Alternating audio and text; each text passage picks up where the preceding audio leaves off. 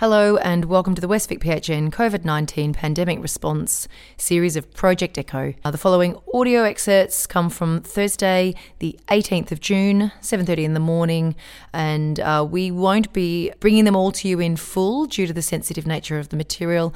We've taken out the case presentation and the discussion of the details of recent cases of suicide in Geelong, uh, but we'll provide you the general information. So thanks for listening listening, and please join us next week as we continue education series on risk assessment for young people at risk. So, for newcomers at Project Echo, we have a triple aim of promoting knowledge and best practice in response to the COVID and non COVID infections this winter, providing continuing primary care at this time, and discussing new models of care, of service delivery in a rapidly changing healthcare system and in response to emerging need.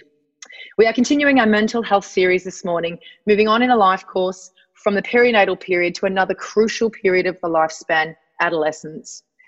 Over this time of lockdown, we've been ever mindful of the stress and the um, pressures facing families and young people, and the potential negative impact of social isola- isolation on the mental health of vulnerable members of our community. Now in Geelong, we are heavy with heart as we learn this week of a fifth suicide in our community and the fourth in a young person. In response, the Westvic PHN are leading a series of conversations with key stakeholders to consider targeted postvention activities and service system and workforce needs at this time. We would like to thank you for joining this conversation this morning and acknowledge the expertise of you all, our GPs, nursing and allied health participants and people from workforce in this service response and your thoughts as key stakeholders as part of this discussion this morning. I wish to acknowledge the lived experience that many of us will unfortunately share in losing a loved one to suicide. I also wish to acknowledge the strength and resilience, not only in living beyond this loss, but in providing care to families and patients experiencing distress. I wish to remind you to please talk to friends, family, and supports after these conversations today, and in particular if these conversations trigger feelings of grief and loss. My name's Bianca Forrester, and I'm a GP. And I'm working in Geelong on the traditional lands of the Wathaurong people, and I wish to pay my respects to their elders past, present, and emerging. I'd now like to get uh, invite you all to introduce yourself in the chat. Thanks, Rupali. You could all introduce yourself in the chat in a similar way with your name, role, and where you're zooming in from. And it now gives me great pleasure to invite uh, proud Yorta Yorta and Taungurung man Adam Muir, the Aboriginal Project Officer for the West Vic PHN and Barwon Health, to now make the formal acknowledgement of countries of the Western Victorian region. Thanks, Adam. Thanks, Bianca. We, Western Victoria Primary Health Network, acknowledge the traditional owners and custodians of the lands and waterways, the Wadawurrung, the Gulidjan, the Gadabanud, Kirawurrung, Gunta the Djabwurrung, Wachabalik, the Djadjawurrung, the Jadwajali, Wagaya, Jadwa, and Japagalk peoples we recognise the diversity, the importance, the resilience, and the ongoing place that Aboriginal and Torres Strait Islander people hold in our communities. We pay respects to the elders, both past and present, and commit to working together in the spirit of mutual understanding and respect for the benefit of the broader community and future generations. So, we are joined this morning by a number of special guests. Ms. Christine Morgan, the CEO of the National Mental Health Commission a National Suicide Prevention Advisor to the Prime Minister. Jason Trethowan, CEO of Headspace National, uh, Mick Struth, our Victorian Westvic PHN Mental Health Commissioner, and Sam Sharp, Director of Commissioning and Performance for the Westvic PHN. Our agenda for, the ses- uh, for this session this morning, uh, well, we have a packed agenda and uh, we've got many content experts in regard to the subject matter in the room um, alongside all of our experts in context, as we say, our, our um, people working in primary care providing direct clinical service. And thank you for introducing yourselves in the chat. As always, we'll be inviting Associate Professor Deb Friedman to provide the local COVID update. We introduce Kristen Douglas, Head of Headspace Schools, to provide an update on local suicide cases and the local postvention response. GP Joe Spencer will kick off our discussions with a case presentation. Good morning. Um, thanks, Bianca. Um, so, sitting where we are now, um, there are 7,360 cases in Australia and 1,762 cases in Victoria. The new case numbers are still low, although I acknowledge in the last 24 hours it was higher than usual, with the majority of cases in Victoria. So, 21 cases in the last 24 hours was higher than other days. However, of these new cases, they largely represent a mixture of two risk groups. One is those in quarantine after travel, and the other is those that form part of existing clusters.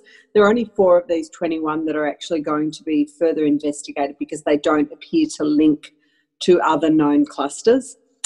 Globally, there are over 8 million cases with really still large increases in the United States, Brazil, Russia, India is now significantly increasing, and the UK continues to increase with case numbers.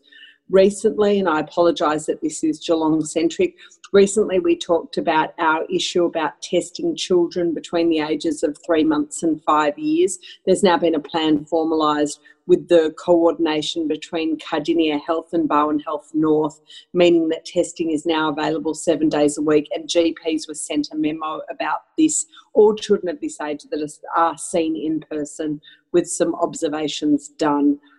As um, I think we mentioned last time, as part of the testing strategy, there was more testing being performed in Torquay, and that's one of many sites on the government's listed testing strategy. This has led to one new case reported yesterday on the Surf Coast. I want to highlight that this case is not known to anybody, so it's not known to any hospital, and we believe that it was part of screening as an outpatient in Torquay. Um, I'm very happy to hear from anyone if anyone does know about this case, but I want to highlight that all of the other recent cases within the Greater Geelong region have been false positives. Um, I'll talk about that a little more in a moment. But as soon as I know any more information about this case in Torquay, I will forward that to GPs. There have been no clusters either in our region or in the entire western part of Victoria. These false positives to date within certainly Greater Geelong have been extensively investigated in terms of their history, risk factors, contacts, their swabs. Their initial swabs were retested, they were then re swabbed, They've been tested in three different laboratories and had serology performed, and we kind of we know that they are all false positives. We acknowledge the impact um, on people both in the community and GPs on hearing either on the radio or, or you know by newspaper that there are new cases, but I kind of I'm committed to giving you all information as soon as it's available about any of these, and so we're very committed to that, and I want GPs to have some confidence in that. Um, the Department of Health, we've had a meeting with them on Tuesday to discuss the issue of false positive cases and the impact that they're having on the community. And they are they are aware of this problem and they're considering whether or not they might be able to reclassify these cases. However, they know that the false positive cases that we've had are only some of the false positives, and so it would have to be part of a broader um, strategy to reclassify cases, and they're not there yet. Um, cases that have um, occurred of unknown source in Victoria represent 10.8% of cases. This is slightly higher than when we spoke last week, but everybody has to remember that this includes the false positive cases, which is obviously going to increase that percentage. The cases that have been identified within Victoria in schools are almost certainly not acquired at school, but acquired from home and family clusters. We don't have any evidence of school spread as of today. Remembering that everything I say is only useful on the day that it's said and can be, you know, can expire very soon. Um, the potential, any potential negative impacts from relaxing measures and any other opportunities that could have led lead that could have led to spread, such as Black Lives Matter protests, um, and other relaxed measures will really only be visible in the next three weeks. So, June 23 will mark two weeks after the broader return to school, and then July 6th will represent two weeks after opening of some more places such as gymnasiums, museums, and other places in the community. I, I just want to finish off by saying that we expect ongoing cases and clusters. This is what we acknowledge is going to happen as part of a suppression but not an eradication strategy. What we want to do is avoid large outbreaks that impact on the vulnerable. There are no active local cases. Anyone who's sick, for example, And even if we did have some clusters locally, this shouldn't change our conclusion currently, which is that we still have to restore what we're doing in many sectors. And the most important of this is in general practice. Um, given the extremely low prevalence of infections, so I just wanted to put this into numerical terms, of every 10,000 patients that you might have seen since February, only only one of them would have been infected with COVID 19. So that's out of 10,000 cases that you would have seen over months. So that's not today seeing 10,000, it's over months and months. There would have only been one. What that means is that, you know, 9,999 would not have had coronavirus. And using pre screening and PPE where appropriate would keep GPs safe. Um, there had been some sources that had forecast an increase in suicide resulting from the pandemic. And given the recent tragic loss of life, this is an appropriate place for me to stop and allow the focus to now um, be on suicide prevention. Thanks very much. Okay, so now I uh, would like to invite um, Kristen Douglas uh, to take the floor and um, describe what's happening in regards to the postvention response. And um, Kristen, if you don't mind um, beginning by introducing yourself and your role, that would be fantastic. Thank you. Thanks, Bianca. Good morning, everyone. Uh, so I'm the National Manager with Headspace Schools. Uh, we work across all of the country, working with 10,000 schools, primary and secondary, doing everything from prevention through to early intervention through to postvention. And of course, you'd know Headspace has a network of other programs and services uh, across the country uh, in terms of infrastructure, which is pretty incredible in the OECD. So um, we're quite a large organisation, and, and Jason and Grant also from Headspace have joined us. And I want to acknowledge our partners in the PHN and certainly Christine Morgan, who's also joining us. Um, just off the back of Deb's comments, thank you to all of you who've looked after and protected our communities. I know it's probably been quite exhausting. Um, but let me start by saying that very important thing uh, and for continuing to do so. Uh, I want to acknowledge that this morning's topic is pretty hard. Uh, it's a pre 8 a.m. topic, it's quite difficult, but um, to echo uh, what Bianca said, it's great to see your faces. So if you could switch your cameras on, that would be fabulous. Appreciate if you're on the move, that's fine too. I'll be sharing my screen. Uh, I'm going to talk really quickly in that uh, I feel the more important thing today is the conversation. So I'd rather get to that uh, in in a few minutes. Um, as you would know, uh, we are certainly working on a number of cases or situations that are happening in Geelong. Um, I want to go through just three or four slides really quickly, um, set the context, set the scene, uh, tell you a little bit about, I think, what we've learned nationally from clusters, and I will officially use the word cluster in this space, uh, but also uh, allow open jars to sort of uh, propagate for you to ask lots of questions. I don't have any assumptions that we're going to talk about everything you need to talk about in this session. Uh, Bianca has alluded to that maybe there might be a follow up, two, three sessions potentially.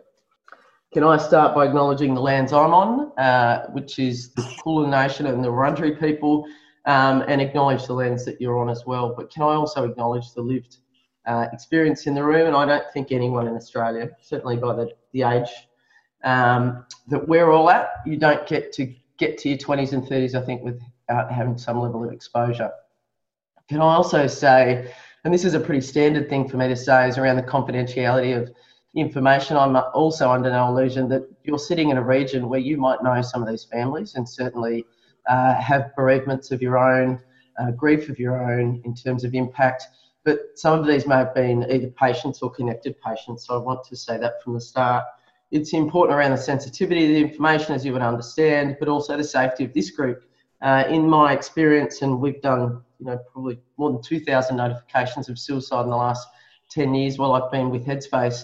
Uh, we've also worked across a number of workforces uh, the veterinary workforce around their suicidal risk, um, working with doctors in hospitals, um, but also other workforces, dairy farmers in Victoria. So I also acknowledge that your group is not immune um, to certainly having these types of conversations. Just to quickly sort of dive in and, and I guess set the scene, um, as you would know, a number of years ago, Geelong had quite a well-known cluster. Uh, there, I think there was four deaths at that time, and I think what happened after that was a incredible sort of connection of services. Kristen now goes on to outline the details of uh, the cases that have occurred in Geelong and has asked me not to share them uh, through the audio file um, in order to protect uh, confidentiality. Um, for those of you working in the area, um, I guess I recommend that you, um, you know, seek out through your normal channels uh, information that you feel will help you in practice to understand, I guess, that this part of the conversation. So all of these sorts of things um, we utilise to start responding in certain ways.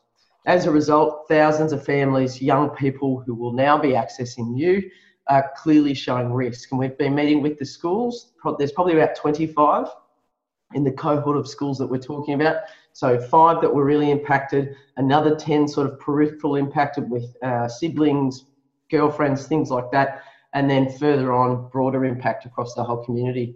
We've also seen heightened media response from the Geelong Advertiser, and certainly Age has showed um, some levels of interest. We're trying to contain national media. That's the last thing I think Geelong needs right now. We're dealing with a very highly fatigued educational workforce, as you can understand and appreciate. Um, and certainly, COVID has added complexities to what we would normally do uh, as evidence based response, which is draw people together, talk about grief, had large sort of um, connection points. We haven't been able to do a lot of these things. So we've had to be creative and innovative about how we do our normal response and recovery work. What we've known in terms of all of the cluster areas, and certainly all that I've worked across, is a couple of, I guess, um, really clear pillars of understanding is reducing exposure across. So the information, what are we sharing? How are we sharing? Is it helpful or unhelpful information? Is it creating further harm, which plays into that media space? Reducing access, it's very hard. Again, just editing out a piece around lethality of means, but many of you will understand this bit um, improving protective factors, and we know that COVID is now reducing some of these protective factors. We don't have sport clubs going, we don't have things where people are able to go out and access. So some of these protective factors are reduced, and people have quite a low threshold of tolerance at the moment. I won't go through to all of these, but I'm conscious some of you don't won't be able to see these. But things like um, we're increased suicidal risk ideation, thoughts, feelings. We're seeing that rise to the surface. I, th- I would probably candidly say all 25 schools are seeing some level of increase, but a, a, group of schools are seeing significant increases. And of course, they're the schools that I've already talked about, but also other schools surrounding them. Um, we need to identify the right support at the right place at the right time. And this plays into what role you can play going forward, and I'll come back to that. We need to connect. For me, right now, there are two key workforces that are pivotal, and they're also the most trusted workforces for families the, the educational and school workforce, and it's the medical and doctor fraternity. Those two people are the most powerful leverages points we have right now to very quickly capacity building parents, wrapping support around parents and making sure that they feel like they know what to do at 11 o'clock when they're seeing high and acute levels of distress. I won't go through the rest, but we're now activating a whole range of what we would normally do in cluster responses. We've got a Geelong Protocol Group, uh, inclusive of police, ambulance education, PHN, uh, Barwon Health, Bellarine, Jigsaw, we're all sitting together, we're sharing information. Can I say it's actually working particularly well? People have leaned into that really quickly. Um, I've said to Bianca that maybe one of this group could also come on as a, as a um, contributor. We've done localised Facebook ads and, and we need to continue to do social media targeted ads around health services um, and we need to make sure that we continue to contain and monitor the situation. The only thing I really want to show you about this is this is the risk factors of suicide, the warning signs of suicide in the imminent risk category. But the thing I also want to point out is the tipping point. We did a really um, pertinent sort of uh, project with the coroner in Victoria a number of years ago, and it showed that a, a lot of these things now we young we know young people have really sort of um, dynamic risk factors, they can go zero to 100 pretty quickly. They're very impulsive. They're also at low tolerance right now and they're poorly regulated. I had a great conversation with Christine yesterday about that. So they're already vulnerable. um, and they're already potentially experiencing some level of suicidal risk. They're also particularly in grief right now because they've lost so many friends. But the thing I want to talk about is relationships ending, social conflicts, disconnection, all of those sorts of tipping points we really need to stay across. Um, we need to, and I won't go through this again, we need to make sure parents know what to do to escalate risk. We need to maximise the conversations you're having in terms of asking the key questions. Um, are you thinking about hurting yourself? Do you have a method? Do you have a plan? Do you have a timeline? These are all sort of simple risk assessment questions. They're hard to ask, and it's hard to know when to ask them, but it's having the confidence and capacity to do it. And that's inclusive of parents we have a really simple framework called nip it in the bud and i would encourage you to apply this to the thinking for the next couple of months in geelong when you're talking to a young person and the presentation's a mental health presentation. What are you noticing? What are you asking? And what are you doing before that parent and that young person walks out the door. And I know a lot of you already have these really incredible capacities, and some of you are probably sitting here going, I might need to refresh whether I know how to activate myself in this space. And I think we're about to have a case study, which is great.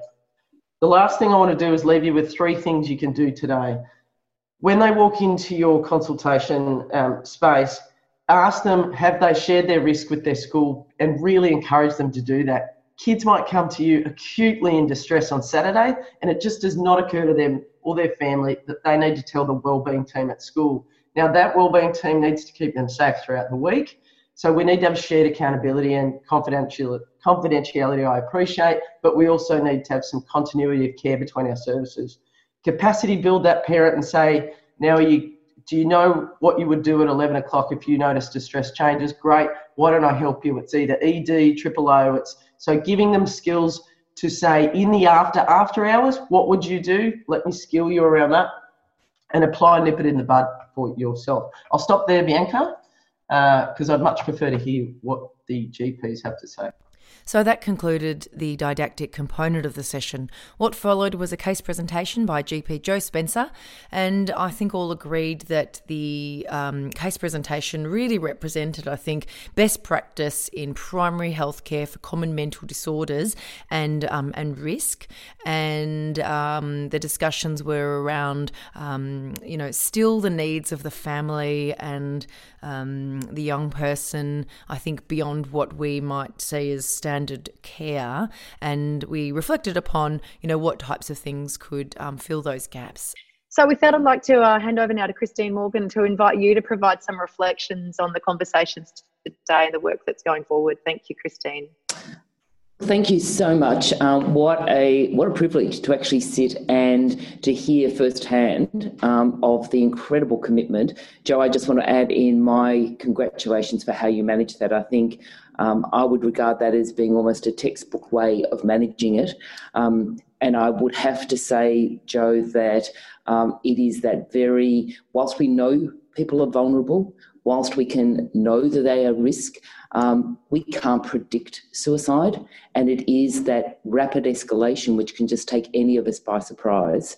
And I think whilst you have handed out all of the information to the parents, as Kristen said, and I, I echo it, um, I think when you get to that moment of suicidal crisis, it is really scary. It's really frightening. And so connecting in with a trusted source is an incredibly important thing to do. And I just want to acknowledge the role that GPs play in that. Um, and it is, as you say, above and beyond um, the normal hours. So I guess what I'm hearing, and, and, I'm here in Geelong very much to hear. So I come with probably my two hats on. One is, and most importantly, is the suicide prevention advisor. Um, I'm due to do a report in six weeks' time on where we are at an interim level.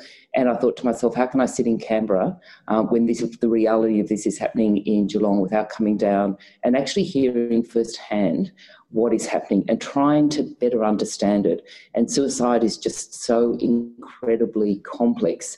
Um, and so, what I'm hearing, what I'm hearing in particular, is that whilst this, and I, a particular concern I guess I had I have had, because I'm called on to advise on this if it is the case, is what is the particular impact of COVID 19? Was that a causal factor for what has happened here in Geelong? Um, to date, and I'm still, I have a full day ahead of me to listen and hear. I'm, I'm thinking that whilst you can't take COVID 19 out of all of the circumstances, and certainly, and it may be, Joe, for your particular young man, increased the sense of isolation, increased the risk. Um, I think there are many other factors, and I think that is our reality, our very sad reality, that clusters do happen. We do lose young people. Um, but I'm certainly hearing about the impact of COVID 19 on the ability to respond, and I think that's something we really have to, to listen and hear. The second um, hat that I wear is as CEO of the National Mental Health Commission, and that is um, something that has opened my ears this morning because I'm hearing from you about what can we do in effect to open up the system. So we have really good people, we have good resources happening. It's not perfect, as Stephen himself would say. For our wait in ED is not uncommon. Um, people leaving ED because they can't get seen is not uncommon. Creating a safe place is something, certainly from a system perspective, we want to put a lot more focus on. So I think I'm hearing here how critical it is for us to actually look at that system and say, how can we better support the work of those at the front line, such as our primary care workers, the work of our specialists in our tertiary services, and as you've said, how do we create those linkages in between, which is really all of those community based services? How do we do it involving not just our um, health professionals, but our allied health professionals and our schools and other committed people. So I'm learning a lot, I'm hearing a lot, hearing these stories, and Joe, just that the case study you've given me, that's something which makes this work so real. And I can use it as a touch point as I kind of continue to develop that thinking. So thank you. Thank you for the opportunity. And can I just say to everybody, well done. And for those in Geelong who are coping with this tragedy, and it is formally a cluster now, um, and we're not out of it. We're not out of it. As Kristen and I were saying yesterday, we're probably still at the epicentre. It's not about being able to eliminate the risk. It's probably about being able to build those protective factors and being alert and creating safe spaces. So thank you for the opportunity to, to listen and learn today. And Mick Struth, Mental Health Commissioner for the West Vic PHN, concludes with a discussion of health pathways.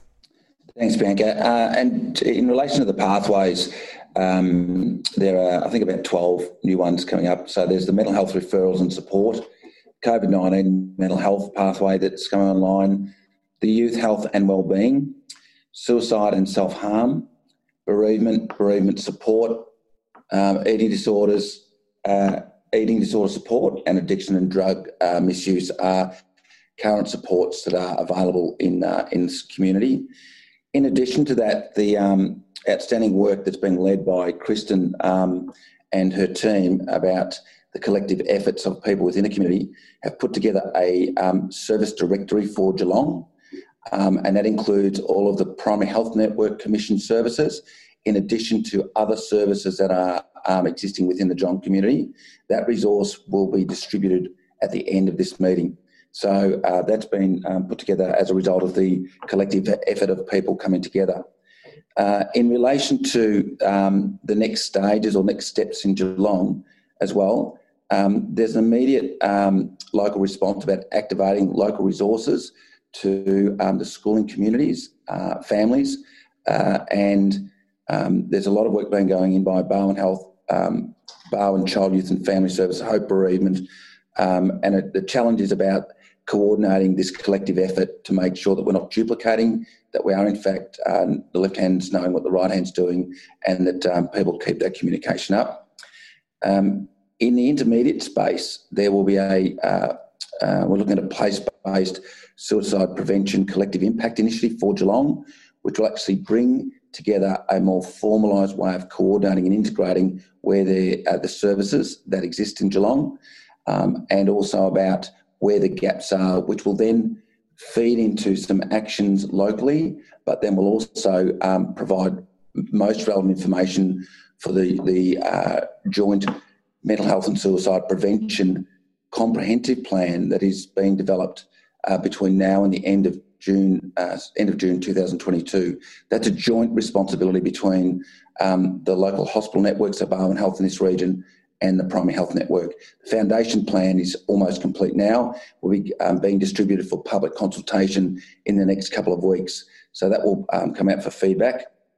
Um, and so they're the uh, they're the things that are happening in this space right now. Uh, and I guess the take-home message is um, just uh, reinforcing or reiterating the point that Kristen was making. If there's limited time, um, ask the question, check whether or not someone is contemplating, whether they've attempted, what's the method, uh, is there a plan, what's their intent, um, understand the context and needs. Does the person feel like they are a burden to others? Is there a disconnectedness um, in their circumstance? And ensure that there's a plan of safety. So, um, within that really important time space, that nip it in the bud is a great framework and a great guideline.